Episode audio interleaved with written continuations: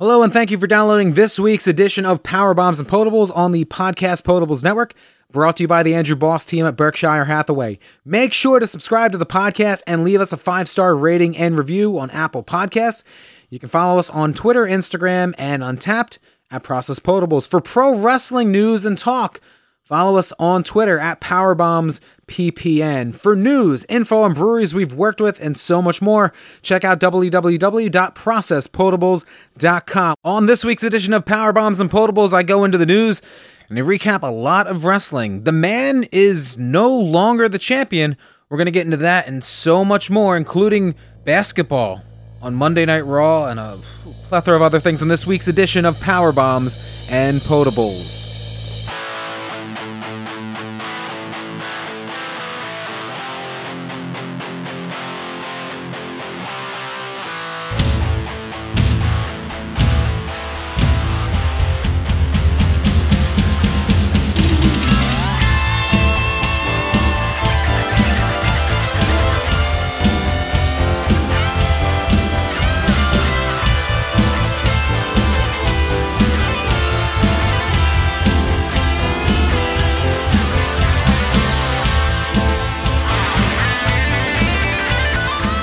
Welcome to this week's edition of Power Bombs and Potables, part of the Podcast Potables Network. My name is Corey Oates, and I am your host. Uh, this week and every single week, we drop Monday morning uh, as we recap the prior week in the best of and the worst of professional wrestling from several different brands. But before we recap all of the week that was in professional wrestling, as always, we start off with this week's Quick Sips. And for this week's quick sips, I am drinking water. Sorry to take the veil off the gimmick here, but I've had a lot of beer this weekend. So it's a Sunday night, and I'm tracking this podcast for you. Uh, so uh, we're drinking water here tonight, but don't worry, we have plenty of news this week to go into.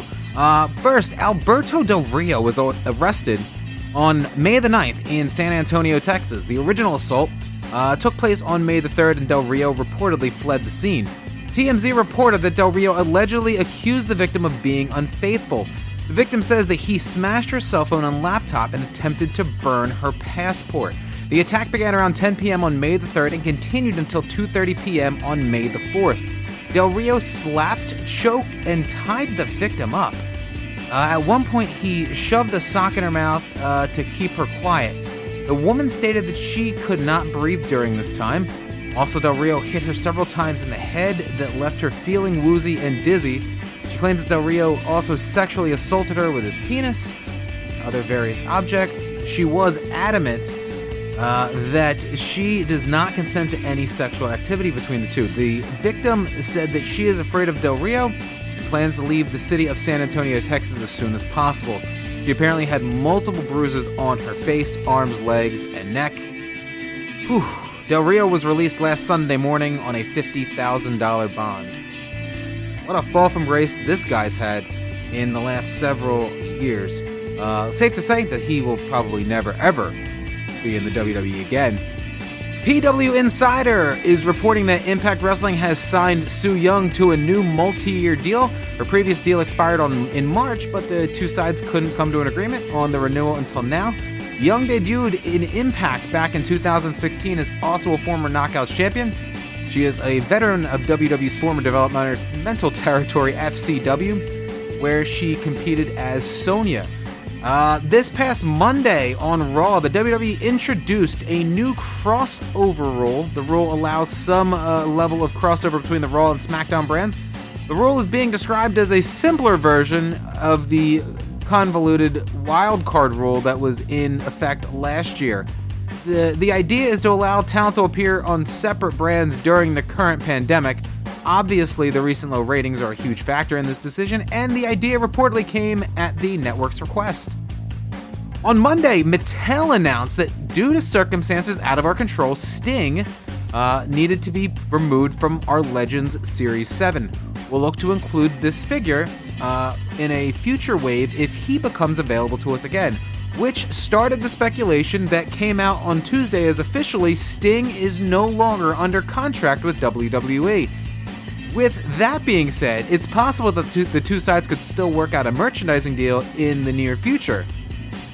It Could also mean that he's going to AEW, which there were several rumors and stories that came to fruition this week that could uh, mean that he's he's going there. Maybe to have another match. Dear Lord, I I I hope that that's not the case, but you never know in this day and age in wrestling. WWE announced that Sami Zayn has vacated the Intercontinental Championship and a tournament to determine a new champion will be taking place. Uh, it was confirmed on this week's edition of WWE Backstage Tuesday night that Zayn is not able to compete and the title has been declared vacant as a result. A tournament to determine a new champion uh, began this past Friday night on SmackDown. Uh, the bracket was uh, created eventually. Zayn is choosing not to appear on TV though these days due to his concern over the coronavirus. WWE officials have said that anyone that doesn't feel comfortable working doesn't have to show up. Of course, that obviously won't go over well with WWE officials, obviously, especially Vince McMahon, and he is because he's been at all the tapings. And as a result of that, uh, they aren't going to wait around for Zayn to return when he feels comfortable to do so. Zayn last appeared on night one of WrestleMania 36, where he defeated Daniel Bryan to retain the Intercontinental title. It was announced on Wednesday night's Dynamite broadcast that boxing legend Iron Mike Tyson will be making an appearance at next Saturday's AEW's Double or Nothing pay per view. Tyson will be presenting the AEW TNT Championship title to the winner of the Cody Rhodes versus Lance Archer match. Rachel Ellering, uh, wrestled under the WWE NXT brand as Rachel Evers, uh, the daughter of the former Road Warriors manager Paul Ellering, took to Twitter on Wednesday night confirming that she has been released from WWE. Ever signed with WWE back in January of 2019. Retrosoft Studios announced that the final two members of the roster for their upcoming Retromania video game will be former WWE superstars Brian Kurt Haw- Hawkins Myers and Matt Zack Ryder Cardona. Uh, they've been added to the Retromania video game, which will be released on the Nintendo Switch, PC, PlayStation 4, and Xbox One in June. This game is being billed as the official sequel to the 1991 arcade hit WrestleFest from the WWF. The game looks awesome. Um, obviously, I don't own a current video game console, but if I do end up with one, you can pretty much imagine that I'm going to get this game. The roster is stacked with plenty of retro uh, people, everybody from the BWO to the Rock and Roll Express. I know that there's several current NWA stars in there, as well as Tommy Dreamer's House of Hardcore, adding the Matt Cardona and Brian Myers aspect. This game is just going to be ridiculously awesome, and it has that retro feel. It's not overly produced, and just brings you back to those times when you were young and sitting in an arcade. Saturday night, the news on the departure of WWE's Drew Gulak were released. The news first broke as him being released from the company, but news quickly was corrected stating that Gulak's WWE contract had expired after Friday's SmackDown TV tapings. The show was taped earlier in the week. While the two sides had been discussing a new deal, they had not come to terms to a new agreement before Gulak's deal expired. With his contract expiring, he is now free to work wherever he'd like to as there isn't any sort of non-compete clause due to the fact that you know his contract was expired and there's nothing left to pay him for. It's interesting that WWE allowed this to happen as they've been pushing Gulak on TV in recent months. They've also turned him into one of WWE's most solid and versatile performers. Uh, for what it's worth, Gulak and WWE could still reach a deal that's going to bring him back to the company, uh, but as of right now, he's free to go wherever he'd like, which means that he could appear on Dynamite next week or even on uh, the pay per view next weekend. He could go to New Japan, Ring of Honor, Impact, etc. So, you know, the door's wide open for him.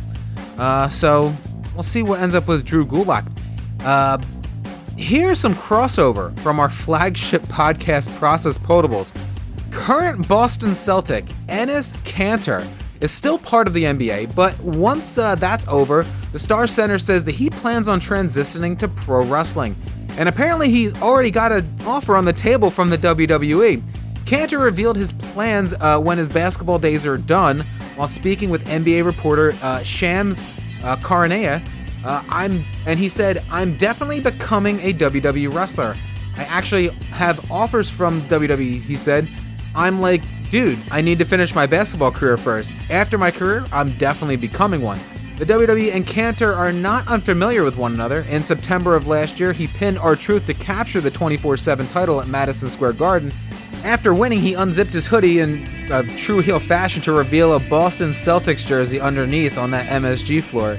Uh, and Enes uh, has played nine seasons in the NBA, uh, amassed over 7,000 points, and grabbed over 4,800 rebounds. So there you go, a little cross promotion from our flagship Process Potables, which, perfect segue, tomorrow, Monday, you will get a brand new Process Potables recapping the final episodes of Michael Jordan's The Last Ride in your feed, along with us, Power Bombs and Potables. And that's it for this week's Quick Sips. So, in probably the biggest pro wrestling related news this week, which I couldn't even fit into Quick Sips, we start off Raw with the Raw Women's Champion, Becky Lynch, who won the title well over a year ago at this point, back at WrestleMania 35.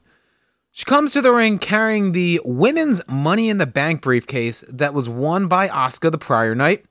Uh, I cannot do this segment justice to the emotion that it showed. So, courtesy of WWE.com, here is what Becky Lynch had to say. Tonight is um, is no ordinary night for me.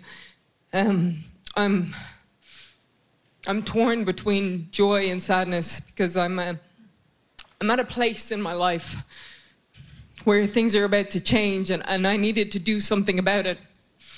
So I asked the decision makers to raise the stakes for the Money in the Bank ladder match, and, and they did just that. But before, uh, before I get to that, I walked in through these very doors in 2013, and I didn't know anybody in this country, and I, I didn't know if I was good enough to be here. And uh,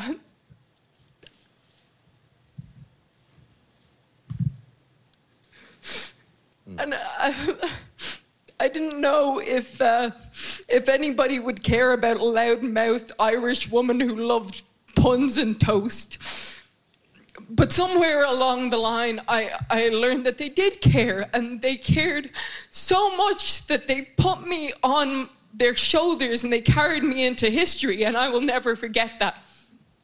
Through injury and triumph, it was the fans who stood up for me, who had my back. And it was the fans who I grabbed onto when I didn't have anybody else. And that is why it is the fans, it is you at home that, the, that deserve to hear this from me first. That I, ha- I have to go away for a while. You have beaten me when nobody else could. You have been the best wrestler in the world for a long time, and this is why I am so glad that this is happening to you. Because the match last night, it wasn't what you thought it was. It wasn't for an opportunity to win the championship, it was for so much more. And I, I know you haven't been able to unlock this because there's a combination.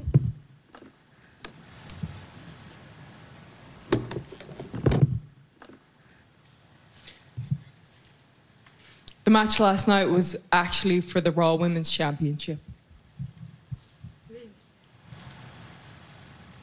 No, I can't fight anymore, but, but you can. You are the champion. I'm the champion? You are the champion. I'm the champion! You are the champion. Yeah! Yeah, I'm the champion! Yeah! Oh, so, so, so, so. Stop, stop, stop, stop, stop. So at this point is pretty much where Asuka prances around the entire PC with the title for about a minute and a half. But um, wait, there's uh, there's more to this. You are the champion. Now, and, and as happy as you are to be the champion, I, I might be a little bit happier. So you go and be a warrior, because I'm going to go be a mother. So for starters, my first thought on this is there's gotta just be so much heat on Seth Rollins over this. I could say as as a guy who's almost 31, I'm in the very close range. I think Becky's younger than me even. Seth's in his early 30s. uh, that this is a decision that two people had to expect could happen. Uh, these things just, you know, not tend to happen always on accident. And they knew what they were getting into. Um, but as someone who's in that age and, and they're in the situation that they are professionally, they they went into this knowing equally that there could be ramifications that could affect their career in the way that things are. Uh, so I guess I give them credit for not letting their current spots. Uh, Becky being a champion now for over a year, and and obviously this happened while she was still champion for under a year, but it, it's you know obviously coming over this way. And Seth, who's been a main player for a long time, are just you know willing to take whatever it is so they could not be letting their careers dictate their personal lives. And I give them a lot of credit for that. Now, as much as I'd love to have actually seen Becky lose the title, the way they did this was done. I, I thought it was unique and I liked it. It was done so well. And the thing is, is the real raw emotion that Becky showed, they're going to use that footage forever. It's going to now, everybody who was sick of her not being there, if they have the slightest ounce of a heart, they are going to be overwhelmingly accepting when she comes back. Maybe SummerSlam of 2021. I know that they're expecting in December. That gives them eight months. Vince McMahon has a way of things. So we'll see. My point is that you can imagine the reaction that she's going to get. She's naturally going to get the rejuvenation that she needed to go away for a while, and she's going to be gone for a long time. And she never even had to lose the belt. So this is like Stone Cold getting run over by a damn car. He never lost, but he came back in 11 months, and the crowd was ready for him. And you can bet your best dollar that they're going to be ready for a fresh Becky Lynch, who I'm sure will be ready to be the man once again. Uh, I'd be wrong if I didn't say congratulations to Seth and Becky on uh, the big announcement. And hey, Seth, congrats on the sex, buddy. We come back live, and Charly has Becky in the back. Natty and Rey Mysterio come up to her to congratulate her. Uh, and then a whole parade of the roster comes to meet her backstage and congratulate her as well. I thought it was a nice touch. Lashley versus Humberto Carrillo in a no disqualification match here. Carrillo gets some licks in, even a chair shot, but Lashley has been pretty unstoppable as of late. It took them as long as uh, six resets over the last 14 months to find something for Lashley that, mm, you know, they might actually finally let him roll in a predominant role here.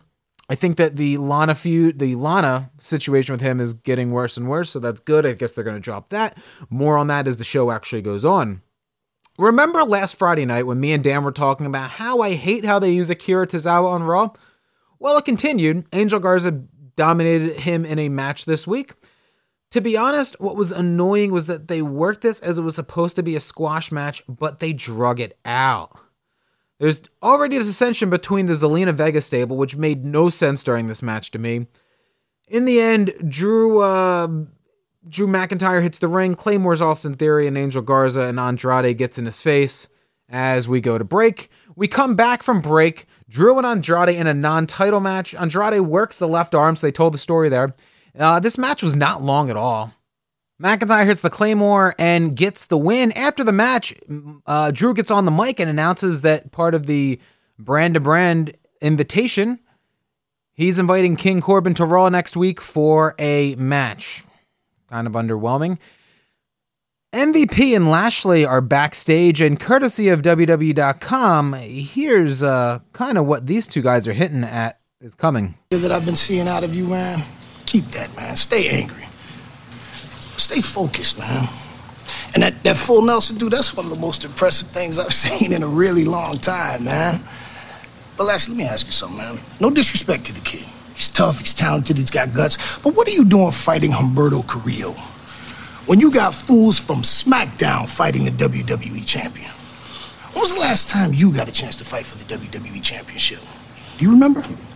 Ah, you don't even remember. I'll tell you, it was 2007. You know what else was happening in 2007? MVP was getting his start here. But even back then, I knew you had something special. And now here we are, 13 years later. I'm back. And where are you? in the same damn location, trapped inside that mental of yours. When is Lashley gonna let Lashley out? That's a rhetorical question. Don't answer that. I gotta go get ready for my match. Just think about it. Marinate on that. Yo, so it's it's got to be happening. The Lashley MVP duo. I think they're gonna put them back together. Hopefully, not as a tag team. I don't want to see MVP wrestling, but I do want to see him as the mouthpiece for Bobby Lashley. That could be what is missing to get Lashley finally, finally into a world title picture. Next up, a moment of bliss. Alexa and Nikki, the women's tag team champions, are out for uh, this segment. They get interrupted by the Iconics who have returned, who uh, no one's seen or heard from them in months. They get a match against uh, Alexa Bliss and Nikki Cross, non title, of course. The match goes about six minutes. The Iconics win, and I can actually see a title match in the future. Uh, maybe at the next pay per view, but knowing WWE and the way that they've been scheduling on more of a week to week thing, this will probably happen as soon as next week or the week after on uh, on Raw. I actually think that now, as I'm saying this, that this match is going to be scheduled for tomorrow night um, on on TV. All right, so let me just paint the picture here. Charly Caruso is in the back with Rey Mysterio. Seth Rollins shows up, uh, like my dude just saw a damn ghost. All right, Rey congratulates Seth uh, on him becoming a father, saying that it truly changes your life. He puts his hand out for Seth to shake, and Seth just walks away. Like nothing phases this dude. All right, dude just you know, quote unquote, just found out that he's going to be a dad. My man shook here. All right. Uh, up next, Shayna Baszler cuts the most scripted shoot promo of her career. And we're just rolling tonight. And courtesy of WWE.com, here is what she said How stupid do you have to be to get knocked up when you're the champion? Yeah, here's a fact 10 out of 10 mothers will try to convince you that pregnancy didn't ruin their careers. You're trying to tell me Becky Lynch becomes the longest reigning Raw Women's Champion and throws that all away just to house some miserable parasite? Imagine the man, barefoot, fat, on the couch eating bonbons. yeah, that kid's gonna suck. You know who the father is? I rest my case. Yo, it got so shady. Whew, really quick once uh, that promo aired this past Monday night on Raw. Next up, I want to talk about Rey Mysterio and Aleister Black, who less than 24 hours prior, you were led to believe were killed by being thrown off of the goddamn roof of WWE headquarters. But don't worry, they're here in Florida tonight to face Murphy and Rollins Rollins, who looks like he hasn't slept in a month and was possessed by aliens. This was creepy, but I actually kind of digged it. Like, I feel people aren't liking Seth as of late. And if you're one of those people, here's what I have to say fuck you. This guy came to the ring, stood on the apron, both hands on the top rope facing forward. He didn't move. All right. This guy is in a trance right now. My guy is going through some serious shit. And I love it. He didn't move. Even when Murphy tried to tag him, he doesn't move. This goes on for like 10 minutes. Does not move. Amazing. Mysterio ends up getting thrown into the corner and elbows Rollins in the gut, which sends Rollins to the floor, which kind of snaps him out of it. And he just goes off on Mysterio and Black. He throws Black over the barrier. Uh, he then yells at Murphy to stay back. Then proceeds to shove the eye of Rey Mysterio into the corner of the steel steps.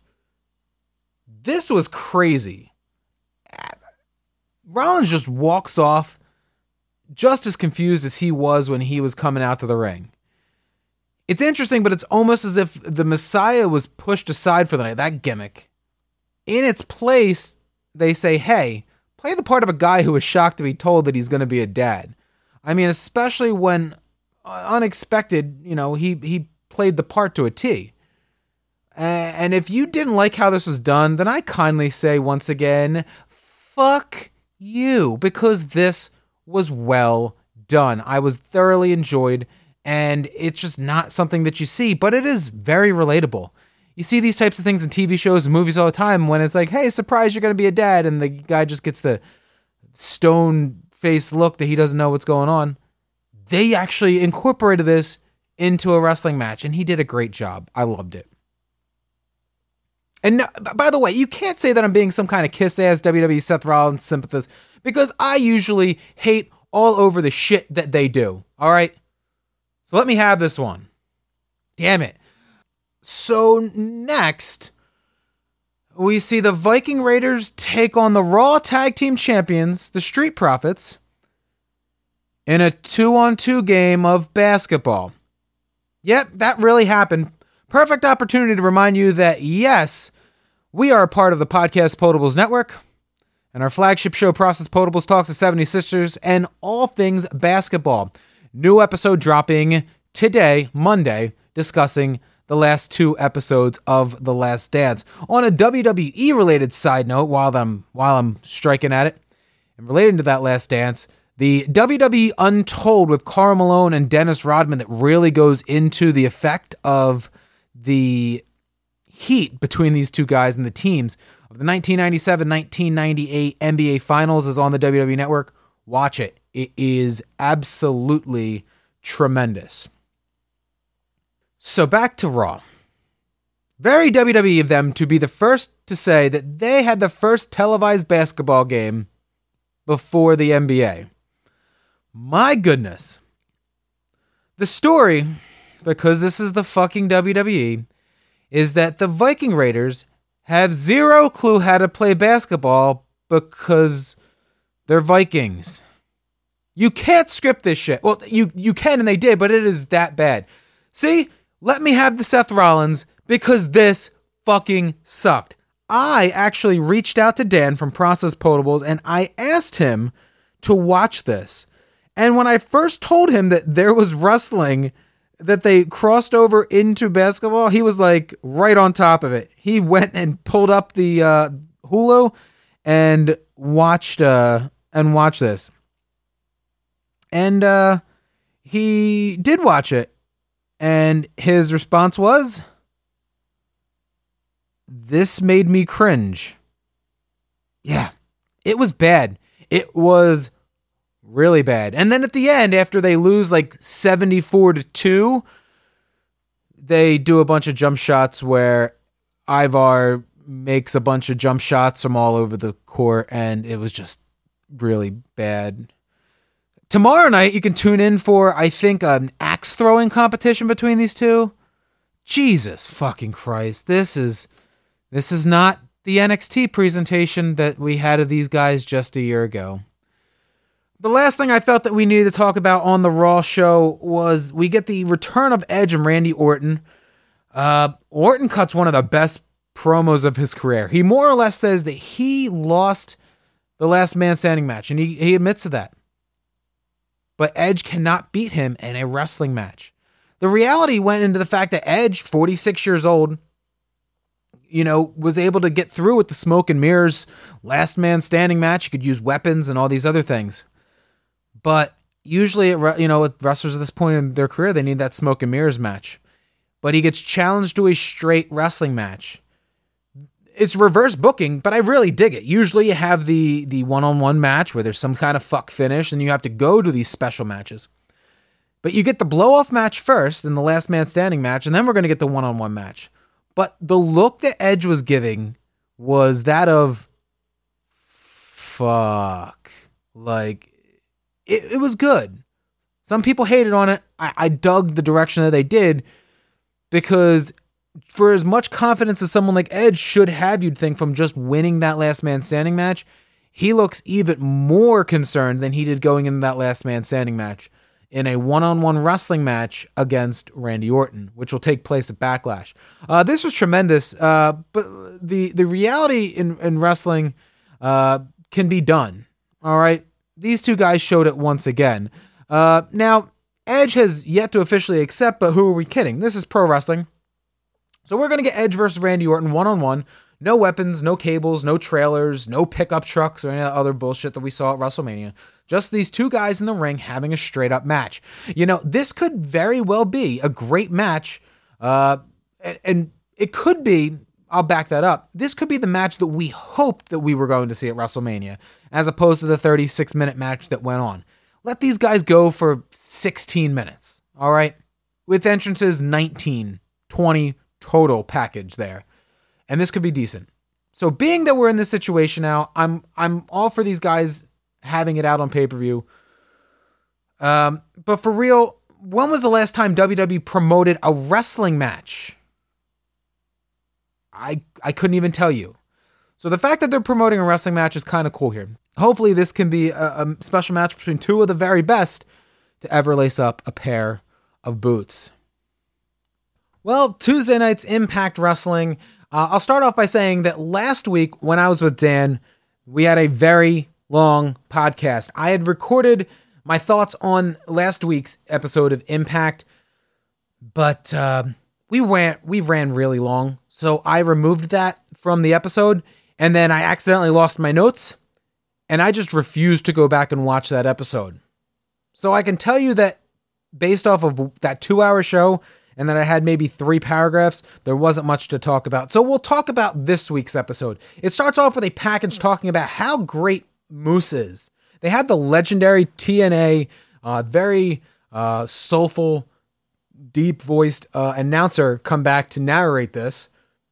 Talks about how legendary Moose is. They use clips from Hulk Hogan, Bobby Roode, Bully Ray, and so many other stars, uh, talking about how you know great this guy is and stuff like that. But they never mention his name. Eventually, clearly, the clips were being used out of context. But hey, they have all these these big name people from their past in their archives. Some fuck it, might as well use it. At the end of this package, they have a disclaimer that, of course, to let you know that uh, they're not serious about this and it wasn't, you know, actually something that they promoted, but the opening had been hijacked by Moose, who, you know, really thinks that he is the rightful champion right now, walking around claiming that he is the TNA champion. Now that it's Impact Wrestling very strange times we live in here. Madman Fulton versus Hernandez. Oh, yeah, that's what happened last week. We announced that there's another fucking tournament in wrestling. So, yes, every single promotion in wrestling now has a tournament ongoing. The WWE has one on NXT, they have one going in on SmackDown. AEW has one on Wednesday nights, and now Impact has one. But this tournament is to determine the number one contender for Tessa Blanchard's Impact World Championship. Madman Fulton versus Hernandez, OVE, these guys are lost without Sami Callihan, and they've split, so I don't know what's going to end up with them. Uh, Hernandez wins and advances in this tournament. Kimber Lee debuted last week, uh, and they set up a match this week for her and Havoc. Uh, we get another appearance by Nevaeh. Uh, Kimber Lee ends up winning this match. Uh, she connects with a punch wearing brass knuckles to the face of Havoc and then stacked her up for the win. Uh, Rohit Raju uh, versus Trey of the Rascalz in the tournament. These guys had a had a fine match. Trey wins and advances in the end. Uh, now they've done these matches for two weeks in a row up in Canada, where the tag team champions, the current champions, the North, uh, are taking on two enhancement guys that they're they're shooting cinematic style, and it's it's it's bad. It's it's fucking shitty. I hate it. I don't like anything about it. Uh, I got to give them credit for keeping their champions on TV, but I just rather have more Johnny Swinger. Give me all the Johnny Swinger. I am so entertained currently by the swing man on this on this show every single week. He's he's the highlight of the Impact broadcast. Uh, in the main event, Moose versus Suicide in a TNA World Title match. This match was just a bad clash of styles. I don't know who's playing Suicide these days. Uh, could be TJP. He's under contract uh, with Impact, and he played Suicide that turned into Manik, that turned into TJ Perkins, all under the Hogan era of TNA, uh, and they have somebody playing the character again. But uh, the timing of this match was just off the whole time. It was just bad. Uh, Moose ended up winning with a spear, and that was this week's Impact Wrestling broadcast. All right, AEW opens up with the Murder Hawk monster Lance Archer with Jake the Snake Roberts. Jake with no mask this week, I noticed. Uh, he says that he's been asked to make an apology to Brandi. He says that as soon as she kisses his ass, he'll apologize. Jake does a great job of once again getting himself over. Just as he finally starts to get over, you know, the active wrestler, Lance Archer, we start to hear an engine revving. Yes, that would be Cody revving up his engine of his F 150 outside of the building. He then runs over a barricade and he gets out of his truck where this whole segment just falls apart for me. Cody and Lance Archer finally touch right before the pay per view, which I was kind of happy with them not touching prior to, but well, fuck it. This is tape TV, damn it. We can do whatever we want. Cody then charges towards the ring and he gets his hands on Jake well, right when he's about to start getting anything to, you know, serious happen, Lance Archer will come from behind and attack, and this happens several times. Uh, they they battle in the ring, back and forth, and every time, like I said, he almost gets his hands on Jake. Uh, Archer takes back over. In the end, he ends up leaving Cody laying in the ring, which was the correct thing to do here. Just a damn shame that Jake had to get himself over prior to the guy who's actually wrestling a match in 10 days on pay per view. Jurassic Express with best versus the best friends and Orange Cassidy. They use this match to bring back Rey Fenix, who attached Orange, who attacked Orange Cassidy. Easy for me to say. So naturally, you'd think that they'd have a match at Double or Nothing. Nope, we're gonna get that next week on Dynamite. MJF attacked Jungle Boy. Wardlow attacked Marko Stunt. So yeah, this match was just an entire mess in the end, I'm I don't even remember who won the match. It really wasn't important. It was meant to set up and advance other stories here, as in MJF versus Jungle Boy, uh, that we're going to get at Double or Nothing, Rey Fenix versus Cassidy, which we're going to get on TV next week, and yeah, Hikaru Shida versus Nyla Rose was anat- uh, is announced for the AEW Women's Title next weekend at Double or Nothing. Santana Owner and Ortiz versus Kenny Omega and Matt Hardy. Fun match here. Uh, all the broken Matt antics were out, biting people, yelling out his phrases. Sammy Guevara hobbles out to the ring with a neck brace on and a using a chair as a cane. So naturally, Matt gave him a crazy looking twist of fate that Sammy took right on the top of his head because Sammy's just a bumping machine here. Hardy wins with a modified twist of fate onto Santana off the middle rope. Next up, we're running through these. If, if you haven't noticed tonight, uh, we had a lot of taped shows this week.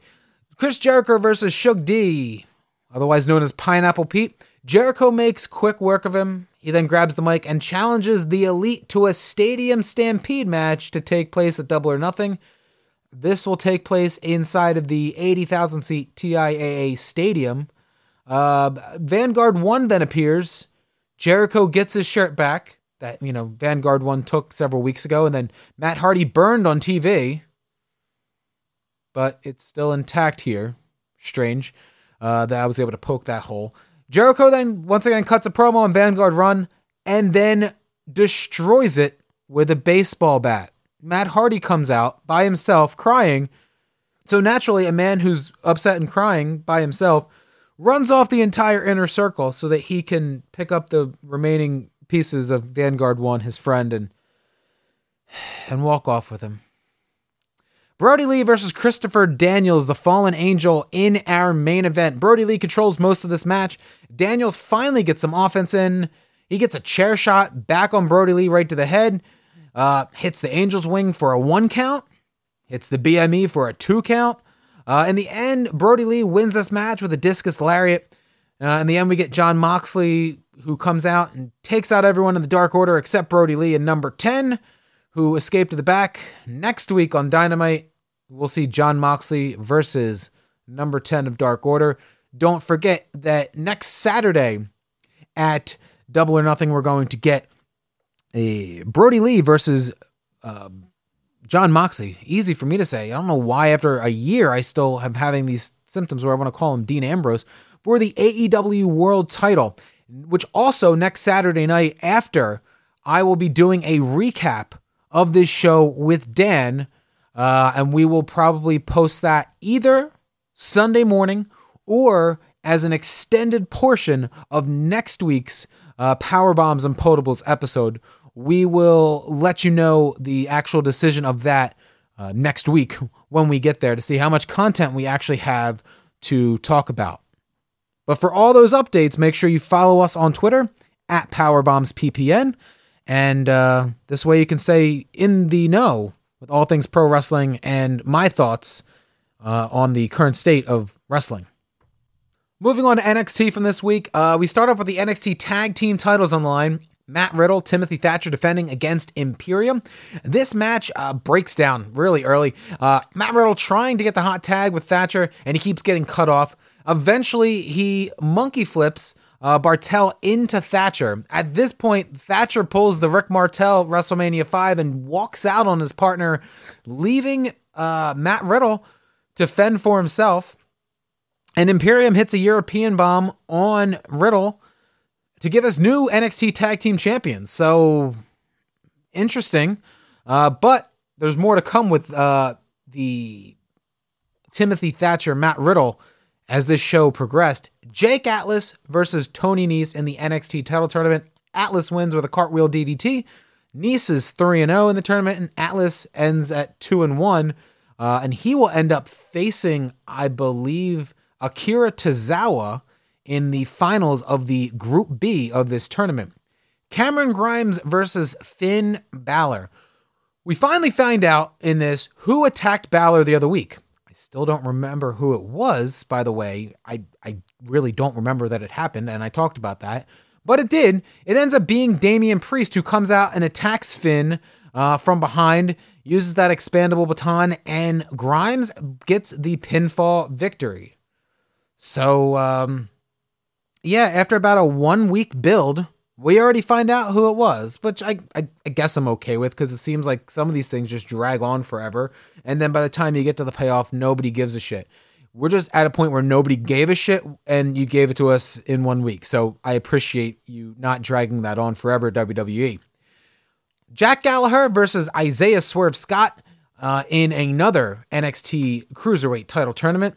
Uh, Gallagher wins with the roaring elbow, little ode to Masato Tanaka of FMW and ECW fame. Uh, Gallagher picked up his first win in the tournament, but he's officially eliminated off of his numbers.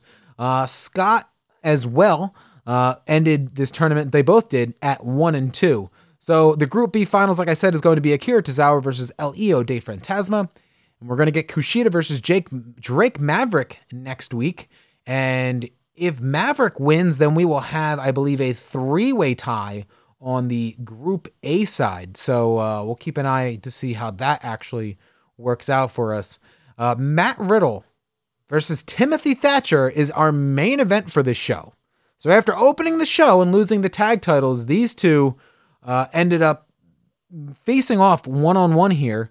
And in the end, this was a grappling match, which makes sense. Matt Riddle, former UFC uh, fighter, Timothy Thatcher, who is a just known European brawler. These guys have a not a mat wrestling classic, but a mat wrestling match here. Uh, in the end, Matt Riddle rolls up Timothy Thatcher uh, for the win. Decent match. Uh, but again, they had a lot of tape shows this week, and you could tell the difference in the excitement and the quality of shows compared to last week, where they were live on all these brands, to this week when they were taped in advance. And once again, goes to say there's just something better about live TV. Finally, SmackDown Live opens this week with Miz TV. Otis comes down, air humps the Money in the Bank briefcase, then puts it down, does a cartwheel, not with the greatest form. Then he jumps at the announce desk at Corey Graves. Like, I don't need to watch any more of the show. Nothing else can really top what I just watched in the first two minutes of this. I'm really entertained by Otis. There, I said it. Uh, Johnny and Miz actually did a great job here. Uh, they flashed some pictures on the screen of Otis as a kid.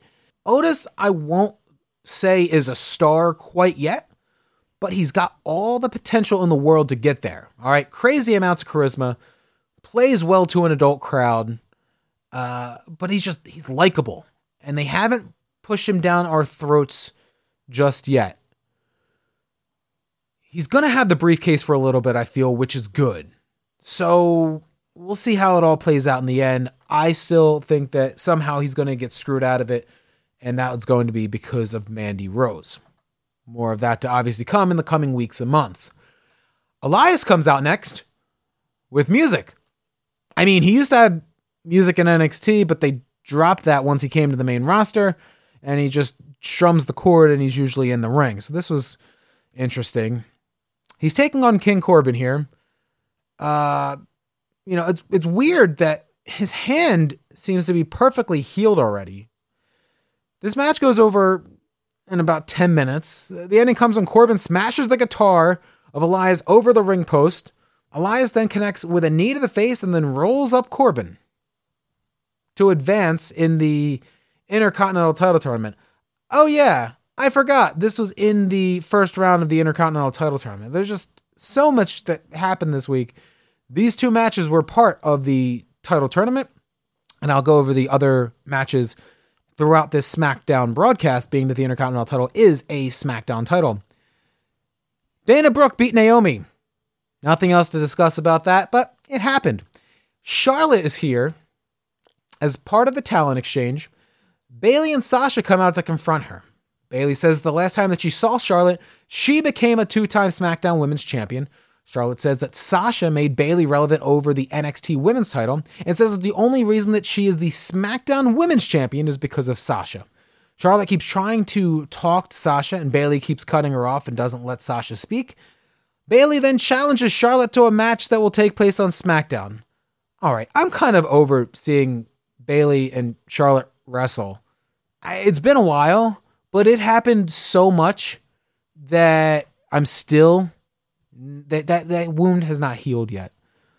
Like and Sasha and Charlotte, they really haven't touched since they were practically married and exchanging the Raw Women's title a few years years back. And they were they were some good matches.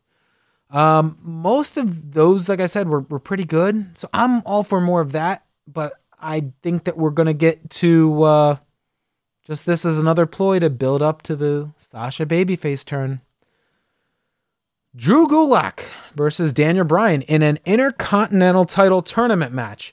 Uh, as expected from their previous meeting at Elimination Chamber, this was a very traditional mat based wrestling match, which 50 years ago in wrestling was more of a standard, but in 2020 you just never see. So uh, to me, it's it's nice and it's a breath, breath of fresh air to see this. Uh, Bryan ends up tapping out Drew Gulak with a knee bar and advances to the next round uh, of the Intercontinental title tournament which I guess makes sense at this point because uh, Drew Gulak is currently not under contract with WWE. Next week, we're going to get Charlotte Flair versus Bayley in a champion versus champion match that's not for a championship. AJ Styles versus Shinsuke Nakamura in an Intercontinental title tournament match. Uh, and Jeff Hardy versus Sheamus in an Intercontinental title tournament match. As well as Otis and Mandy versus Dolph and Sonya Deville. The main event of SmackDown was The Miz and Morrison versus Otis and Braun Strowman, who accepted the invitation from Otis from earlier in the night to be his partner. Otis sold a lot for this match. He was pretty much the main guy in there. Uh, eventually gets the hot tag to Braun Strowman. At one point, these two both do the worm or the caterpillar. And only Otis did it, and Strowman kind of you know, flopped on the mat like a magic carp. It was interesting to see. And then they both jumped up and hit the elbow. Uh, but he picked uh, Braun Strowman in this match was really unsafe. All right, I'll, I'll just say it. At one point, he picks up Morrison for a suplex. He didn't even get him up all the way and just kind of dumped him on on his arm. It was it could have been bad. He could have separated his shoulder from that. Uh, bad to the point even where when he goes for the run around the ring apron, Morrison just bailed over the over the barricade and uh, left Miz to just be the only person that took the shoulder block from him. In the end of this, uh, Braun wins with the power slam. Uh, afterwards, they tease that he's going uh, to attack Braun from behind, but he doesn't. Him being Otis, pronouns pal. Uh, but they tease that because of uh, Mandy was trying to distract Braun so that Otis could do it.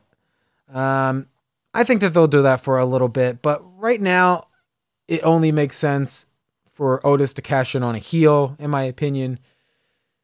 And Braun Strowman being the babyface champion doesn't really work for me, brother, uh, on that. All right, so that's it for this week's edition of Power Bombs and Potables.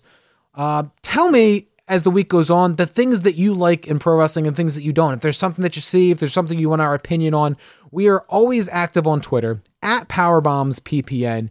You can like, subscribe to us. We are on our own feed now. Uh, for another two weeks, we're going to be on the Process Potables feed as well. But after that, we're solely going to be as part of the Power Bombs and Potables feed in iTunes and Spotify. So look us up, subscribe, please. Uh, this way, you can you can get us every week and hear what we have to say. Of course, next Saturday night uh, is AEW's Double or Nothing. That will happen before we get the next episode uh, of Power Bombs and Potables out.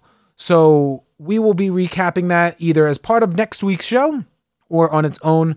For more updates on that, follow us on Twitter at PowerbombsPPN. Uh, once again, have a great week, everybody. My name's Corey Oates. I'll talk to you next week. And until then, uh, have a well, next weekend's happy is Memorial Day here in the States. So uh, until then, when we meet again, stay safe and stay over.